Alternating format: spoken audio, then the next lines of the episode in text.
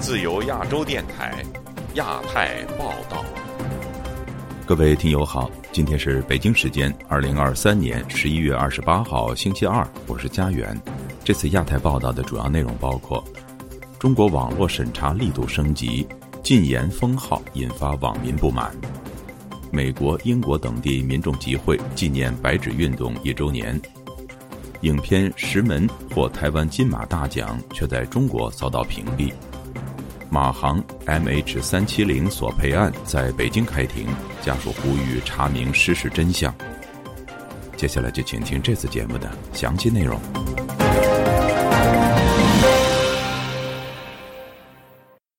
李克强去世以及白纸运动一周年期间，被官方监控的网络敏感词再次增加，包括 A 四。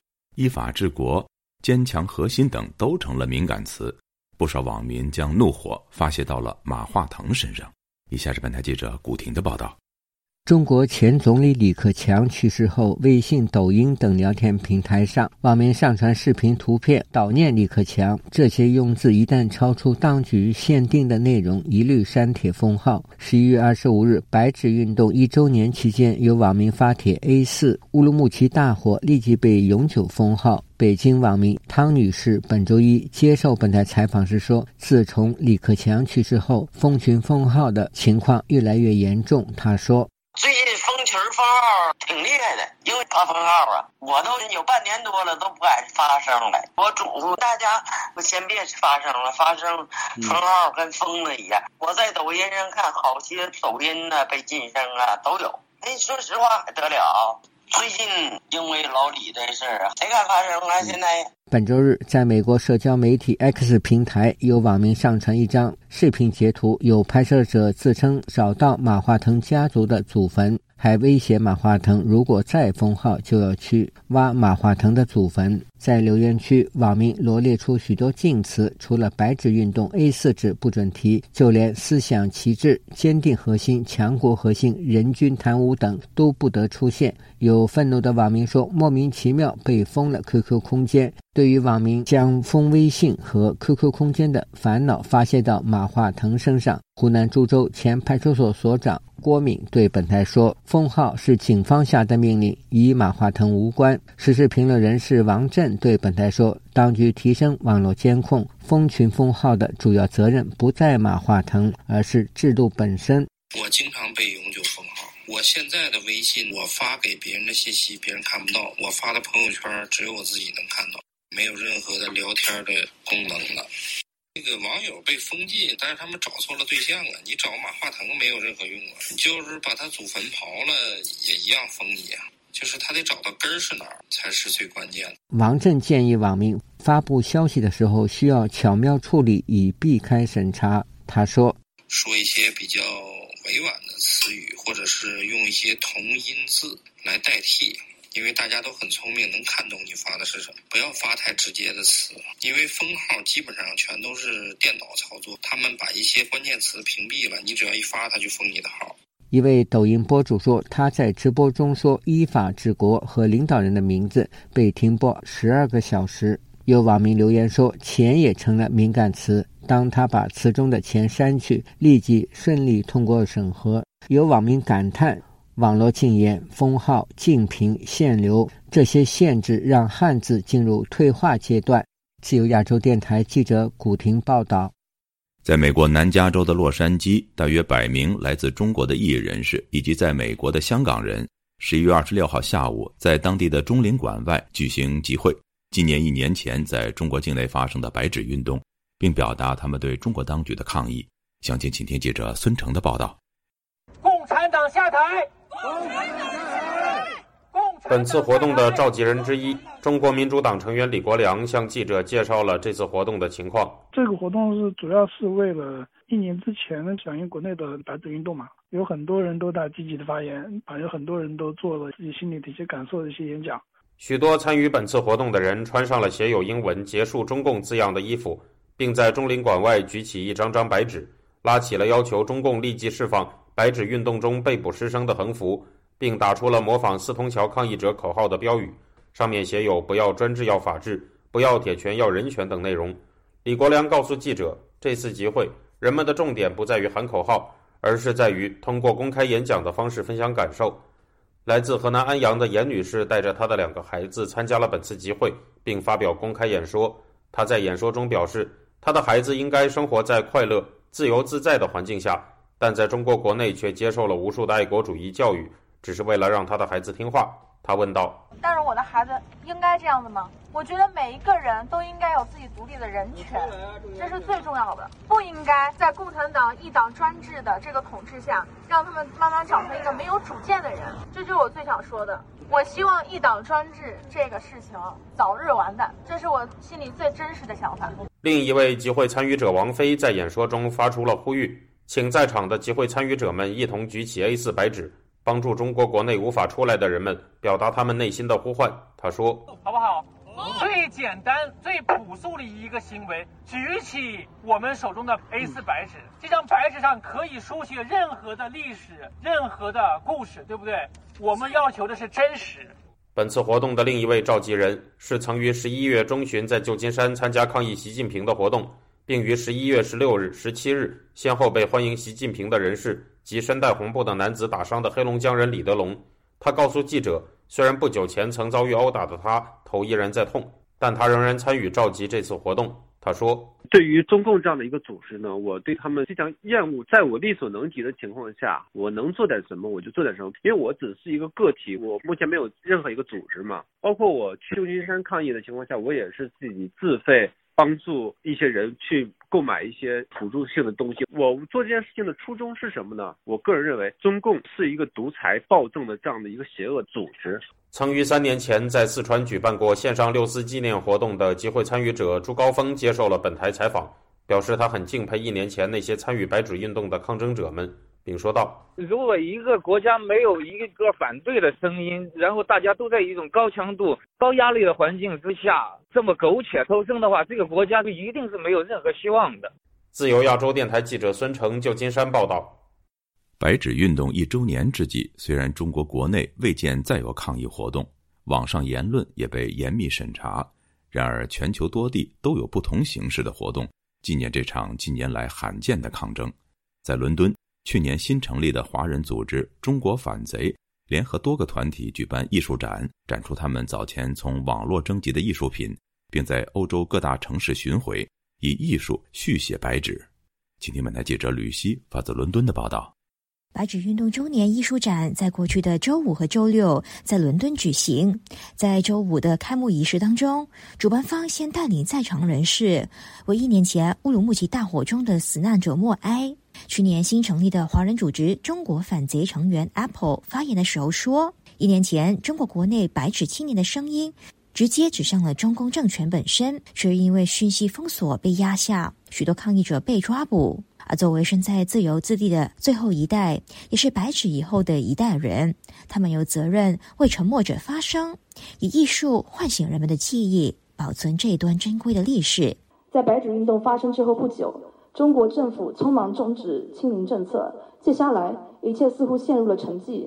但是清零政策的结束，在我们看来反倒是一个开始。我们希望利用继续写白纸的概念，鼓励每个人探索我们是谁。世界维吾尔代表大会英国代表拉希玛发言时候说：“官方公布的乌鲁木齐大火死亡人数是十位。”然后根据他们掌握，估计有数十人死亡。而中共正以不同手法把历史抹去，用谎言掩盖真相。赞助活动的前八九学院领袖、中国人权执行主任周峰所表示，一年前的白纸运动迫使中共改变清零政策。一年后，海外年轻人仍然在持续抗争，而他们的努力向世界宣告一个讯息，就是中国年轻人不会停步。The fire in 乌鲁木齐大火把我们所有人连在一起，因为我们正一同为自由抗争。因此，我们今天要继续努力。每个人都是这个政权的受害者，直到中国得到自由。对华政策跨国议会联盟执行董事裴伦德以及港人藏人团体代表都出席支持活动。活动展出大量和白纸运动相关的画作、海报、装置艺术以及影音作品。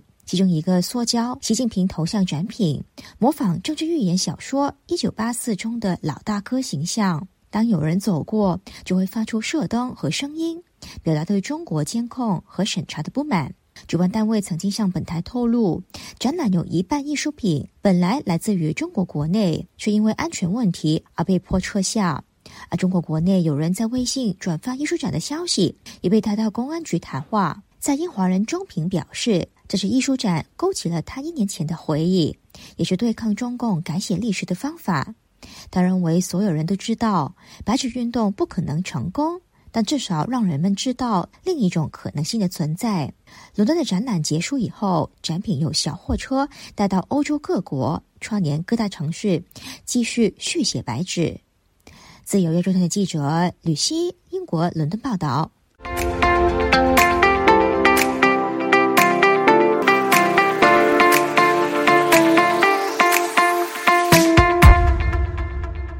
近日，在台湾举办的第六十届金马奖颁奖典礼上，四部有关中国题材的电影摘取了多个奖项，其中有湖南导演黄奕夫妇联合执导的电影《石门》，荣获最佳剧情片大奖，但该片随后却在中国遭到屏蔽。以下是本台记者夏小华发自台北的报道。这是一个梦吗？石门女导演黄继二十五号在台湾金马奖暴走年度大奖最佳剧情片的时候，直呼像是梦。推开了这个石门，来到了金马以后，我们可以去到一个更宽阔的、更广阔的世界。然后去策马奔腾。毕业于北京电影学院的黄继透露，剧组最多时候只有五个人，最少的时候两个人。大总他是我老公，然后他也是导演，他也是摄影，他还是剪辑。他刚刚跟廖导拿了最佳剪辑奖，然后他有时候他还要。照顾孩子要做菜什么的，他还他还自己自己他还自己打灯，就他还自己做美术，然后他还做灯光。大冢龙志和台湾资深剪接师廖庆松另外拿下了金马最佳剪辑奖。大冢龙志语带哽咽的表示：“其实采访了很多女孩子，女孩子们，呃，她们的呃内心的困境，呃，都在这个里面。然后这个片子里面。”呃，全全部都是非专业的演员。你怕执行不了的话，我说的不好听一点，咱们退一万步讲，那你赔钱吗？金马评审表示，石门照亮了中国经济下令人麻木的混沌事实，凝望着疫情下年轻女性的破碎身份与无可回避的生活绝境，全片运镜写实细腻动人。石门在台湾拿下金马最高荣誉，在中国豆瓣电影网站二十七号被四零四，也就是删除页面。微博零星关于石门的相关照片也被屏蔽，中国网民留言纷纷说：“才刚推开石门，门又关上了，三天迎来消失，越近越想看。”知情的网民说：“此片演绎很多现实的女生困境，石门真的好看，为什么不让上映？不是文化自信吗？”金马观众票选评审之一柳慧宇接受自由亚洲电台采访表示：“它其实是一个关于避孕跟绝孕的穴道。石门它这个故事内容其实就是围绕在卖卵、代孕，然后女主角就是以婴偿债。”用她肚子的婴儿来偿还家里的债务，这样就是一个生殖细胞买卖的一个故事。同为湖南益阳出生的制台中国异议人士龚宇健接受自由亚洲电台采访说：“益阳隔壁的常德市确实有一个石门县，过去就是张家界，是非常贫困的县，农村儿童遭到弃养贩卖，时有所闻。”龚宇健说：“中国如果不禁他，才是怪事。中国很多的年轻人，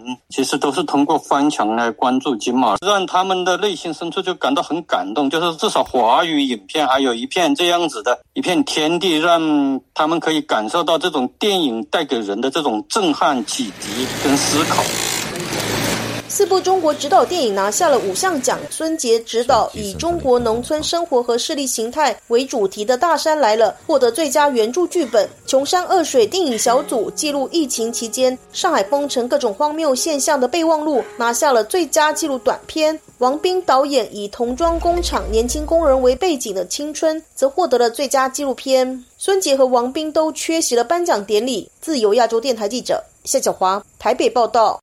马来西亚航空 MH 三七零航班失踪事件发生至今已经接近十年，多名中国乘客家属向马航以及保险公司等索赔。案件十一月二十七号开庭，有家属表示，赔偿是其次，更重要的是查明客机失联的真相。以下是本台记者高峰的报道。索偿案在北京朝阳区人民法院审理。开庭前，法院门外有大批公安驻守，停泊了多辆公安车戒备。当局在行人路拉起警戒线。大约四十名事故中失联者的家属向马来西亚航空公司、飞机制造商美国波音公司以及为马航承保的德国安联保险集团等提出诉讼。来自北京的江辉母亲在出事客机上。他对本台表示，期望家属能受惠于判决。我到现在为止一分钱我也没拿到的，呃，家属没有得到一分钱的援助，呃，这样不仅从精神、身体上、金钱上都给家属的生活带来了很大的这种负担跟折磨。很多家属需要卖房才能去治病，这个有些家属不得不去签署和解才能拿到呃一点赔偿，才能去继续生活跟治病。中国媒体报道，家属要求的赔偿金额约为一千万到八千万人民币之间。江辉强调，按照家属的意愿，索赔金额绝大部分将用于搜索客机。索赔啊，按中国的法律啊，它有明确的标准。但是在我们诉求当中，有一个几千万的搜索费用的诉求，对中国法院的法官是一个挑战，看能不能推动法律立法等等这方面的一些一些改进吧。家属申请由家属自费的这种悬赏搜索，这个也是我们推动搜索的一一种方式。将会促请中国当局扮演更积极的角色。我觉得中国的外交部真的可以帮家属做更多的事情。马来西亚的总理在事发后曾经接见过澳大利亚的家属，但是作为飞机上占绝大多数的中国乘客家属，在我们要求这么多十年当中，外交部没有帮我们见到马来西亚总理。新加坡国立大学政治系副教授庄家颖认为，在家属讨公道、索赔的过程里，中国当局能做的很有限，家属也会受制于中国的社会制度。中国政府或许可以就是争取受难者家属跟马方官员见面，或者让赔偿过程更顺畅。可是除了这些以外，毕竟是在另外一个国家所发生的事情，呃，关系到另外一个国家的的飞机，中国政府它能做的其实也有限。在其他国家，民众可以很直接的，就是向他们的议员，呃，向政党，呃，做出一些要求，呃，更直接的组织起来，进行一些就是施压的行动。在中国这样子可能呃门槛会比较高。二零一四年三月八日，马航 MH 三七零航班由吉隆坡前往北京途中失联，两百三十九名乘客及机组人员中，超过六成是中国籍。马来西亚民航局调查了约一年后，宣布航班失事，推断机上所有人全部遇难。据媒体报道，约一百一十名乘客家属早前与马航等公司达成和解协议。自由亚洲电台记者高峰香港报道。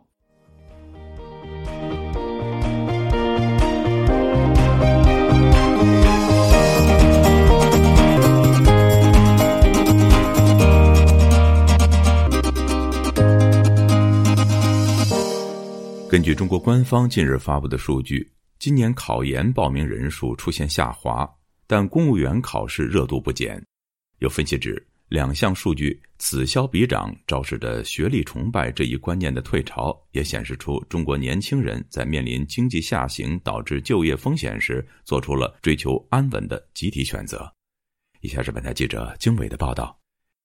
二四年中国考研大幕即将于下月底拉开，而近期研究生报考人数的下降引发舆论热烈讨论。据中国教育部官网二十二日发布的消息，报考二四年全国硕士研究生招生考试的人数为四百三十八万人。澎湃新闻报道指出，这一数值意味着中国考研人数在连涨八年后出现首次下降。随着考研热潮的退却，有中国网友在社交平台 X 上评论说：“读研也不好找工作，最后去考公，属实是少走弯路。”考研名师张雪峰去年底曾在微博上发文预测，今年考研人数可能会下降。在其评论区里，有网友说：“疫情放开，大家都能出国了。”还有网友表示：“都考公去了，躺也躺不平，卷又卷不赢。”苏州中学原教师潘璐分析指出，随着外资加速撤离，中国经济持续下滑，社会机遇进一步压缩。而考研人数的下降，昭示着中国年轻人在人生规划上做出追求安稳的选择。在做学术研究方面。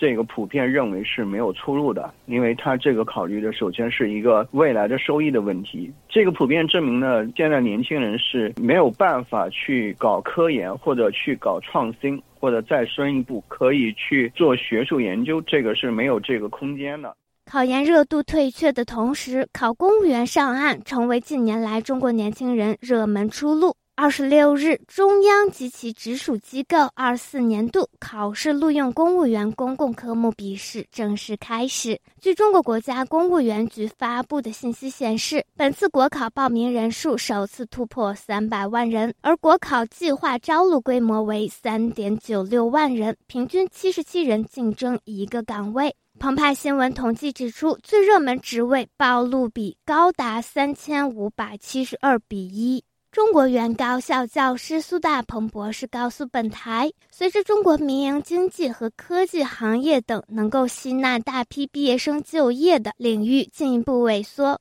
只有公务员可以为年轻人提供更稳定的保障和更好的福利待遇。大家是说明对未来的预期是极其悲观了，考公更加热了，而且考研人数下降，实际上我感觉是反映了一个现象，就是原来大家通过延迟毕业给自己一个 幻想，现在的中国的形势呢，可能让年轻人连这种幻想都没有了。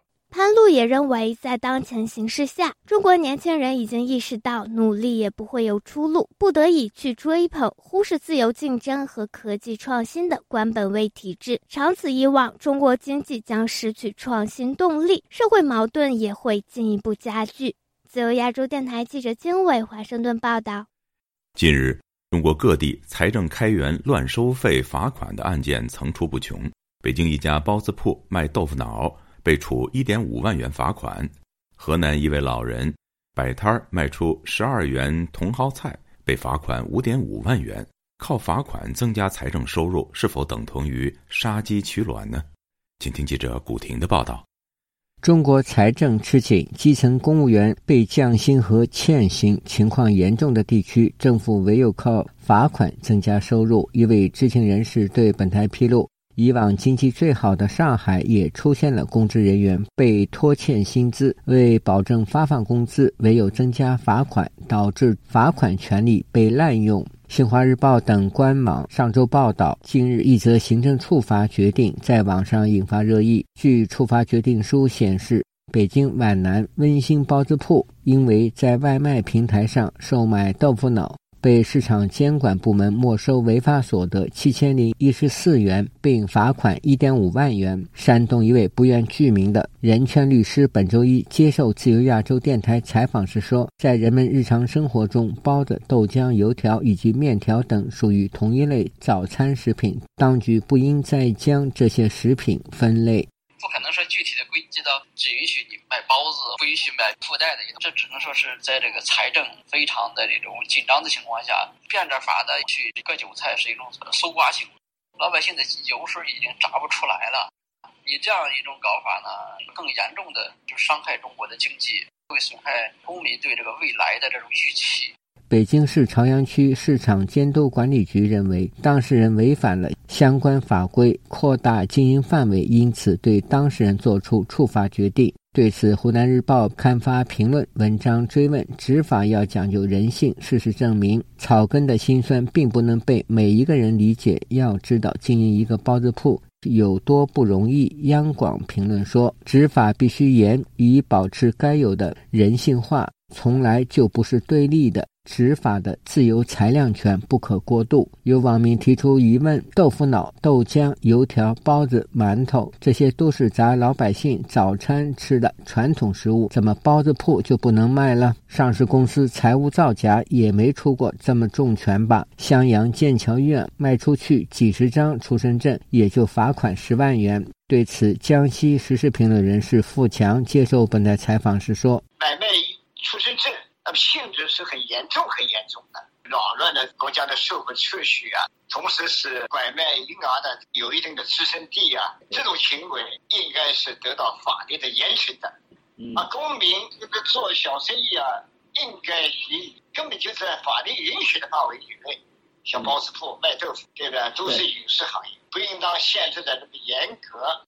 据报，今年四月，常熟市谢记豪宅餐饮店在外卖平台销售深醉皮皮虾、海胆刺身。等被指扩大经营范围，没收违法所得两千三百六十二元，罚款五万元。深圳罗湖洋人园季云角餐饮店在店内售卖自制的豆浆，被以经营自制饮品罚款五百元。七月，合肥多个餐馆卖拍黄瓜，被罚五千元。近期裁判文书网显示。河南驻马店一名年近七旬的老翁摆摊卖了茼蒿，收入十二元人民币，被市场监督局罚款五点五万元。自由亚洲电台记者古婷报道。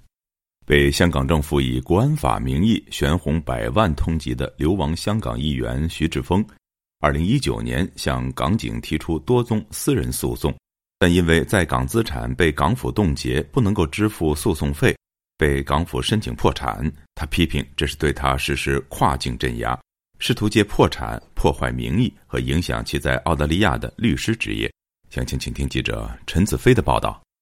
香港前立法会民主派议员许志峰被指违反国安法，被港府悬红百万元通缉后，香港律政司在对他申请破产令。根据香港法院的资料。破产申请已安排在明年一月二十三号下午开庭处理，但法院的文件没有显示破产令涉及的详细内容。许志峰对本台表示，他也是通过媒体才知道自己被申请破产。他相信这次是涉及二零一九年他对警员向示威者开枪提告的案件，以及要求警方公布催泪弹成分的司法复核案件。所涉及大约五十万港元的重费，他批评港府以国安法冻结他的资产，形容港府是通过政治和经济追杀的行动，试图影响他在澳大利亚的法律职业资格，以及继续为香港民主倡议的工作。今次嘅破产申请当然系极不合理啦，因为这次的破产申请是极不合理的，